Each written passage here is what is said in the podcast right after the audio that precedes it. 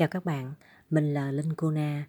Nếu hiện tại các bạn đang gặp khó khăn về việc làm môi giới bất động sản là làm như thế nào, các bạn có thể liên hệ Linh Cô Na qua số điện thoại Zalo 0907 910 618. Hôm nay mình chia sẻ về chủ đề làm môi giới cần phải biết gì. Nhiều bạn đã hỏi Linh Cô Na làm môi giới cần phải biết gì?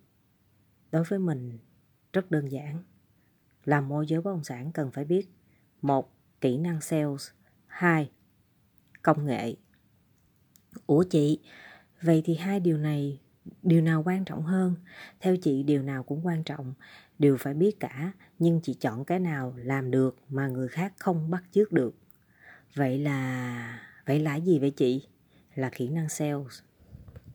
Vì sao là kỹ năng sales? Vì kỹ năng sales, mỗi người, mỗi có kỹ năng khác nhau. Nhưng điều cốt lõi của người làm sales phải có đó chính là đam mê và tâm huyết. Chị giải thích tiếp đi chị, em vẫn chưa hiểu lắm. Đam mê trong nghề môi giới lại có hai loại, đó là đam mê nghề và đam mê tiền. Đam mê nghề càng nhiều, tâm người làm đặt vào nghề càng sáng, càng sâu. Đam mê tiền càng nhiều, người làm nghề có tâm càng cạn và càng tối tâm. Em biết em đam mê loại nào không? Em vô nghề em sẽ cảm nhận được trong hai loại này lại có sự khác biệt rất lớn. Đam mê nghề không ai bắt chước được, nhưng đam mê tiền người khác rất dễ bắt chước.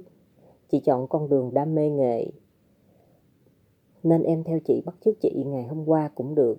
Nhưng ngày hôm nay chị làm gì em khó đoán ra được mức độ nguy hiểm của chị qua mỗi giây mỗi phút đâu.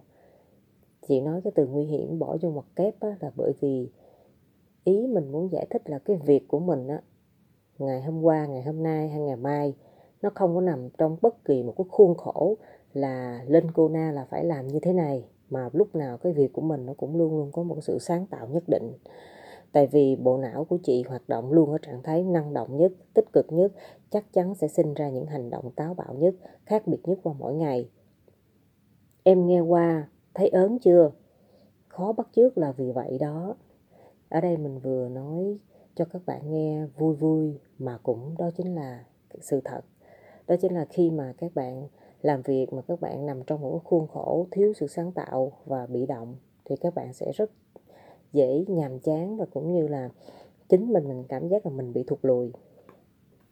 Thêm một điều hay nữa, đam mê nghề không cần tiền bạc gì, cũng cứ nhô lên nhô lên mỗi ngày, không phải tốn tiền chi mạnh cho quảng cáo. Không phải đi theo trào lưu của ai đó, không phải so sánh, tranh đua với ai, tất cả làm việc từ lúc thức giấc cho đến lúc ngủ thì thôi. Để xây dựng một cộng đồng nhỏ môi giới có trình độ, có chuyên môn, năng động và nhiệt tình những điều này làm được bao nhiêu còn phụ thuộc vào niềm đam mê nghề. Bên trong em phản ánh rất rõ. Em hãy tưởng tượng ra, người làm nghề bằng đam mê nghề, giống như một thác nước. Nước cứ đổ xuống theo tự nhiên, không cần phải dùng sức, dùng lực mỗi ngày. Vậy hiện tại, em làm nghề vì đam mê gì? Là do chính sự lựa chọn của em. Bằng con đường em mong muốn, em sẽ tìm ra được thác nước của em ở đâu? Mỗi ngày là một hành trình sáng tạo mới, chinh phục mới. Em đi theo bắt chước chị hay bắt chước bất kể ai, chắc chắn sẽ dễ làm em mệt mỏi và nhanh bị đuối.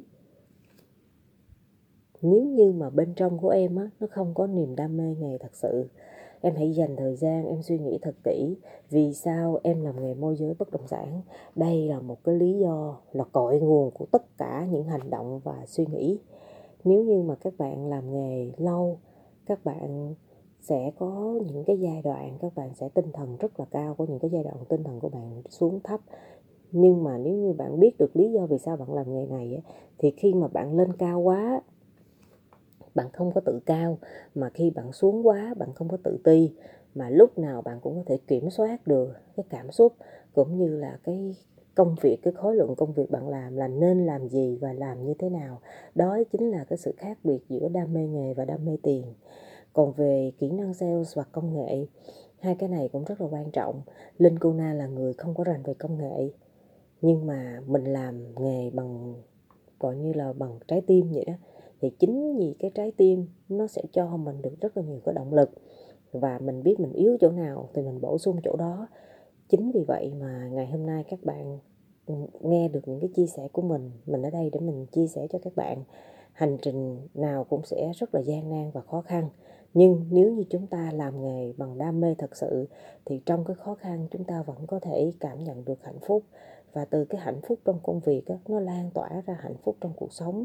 Khi đó mà một cái quá trình bạn đi rất dài dù thành quả của bạn đạt được người khác thấy rất là ít đi chăng nữa nhưng mà chính bạn bạn cảm thấy một cái điều rất quan trọng, đó chính là sự trưởng thành.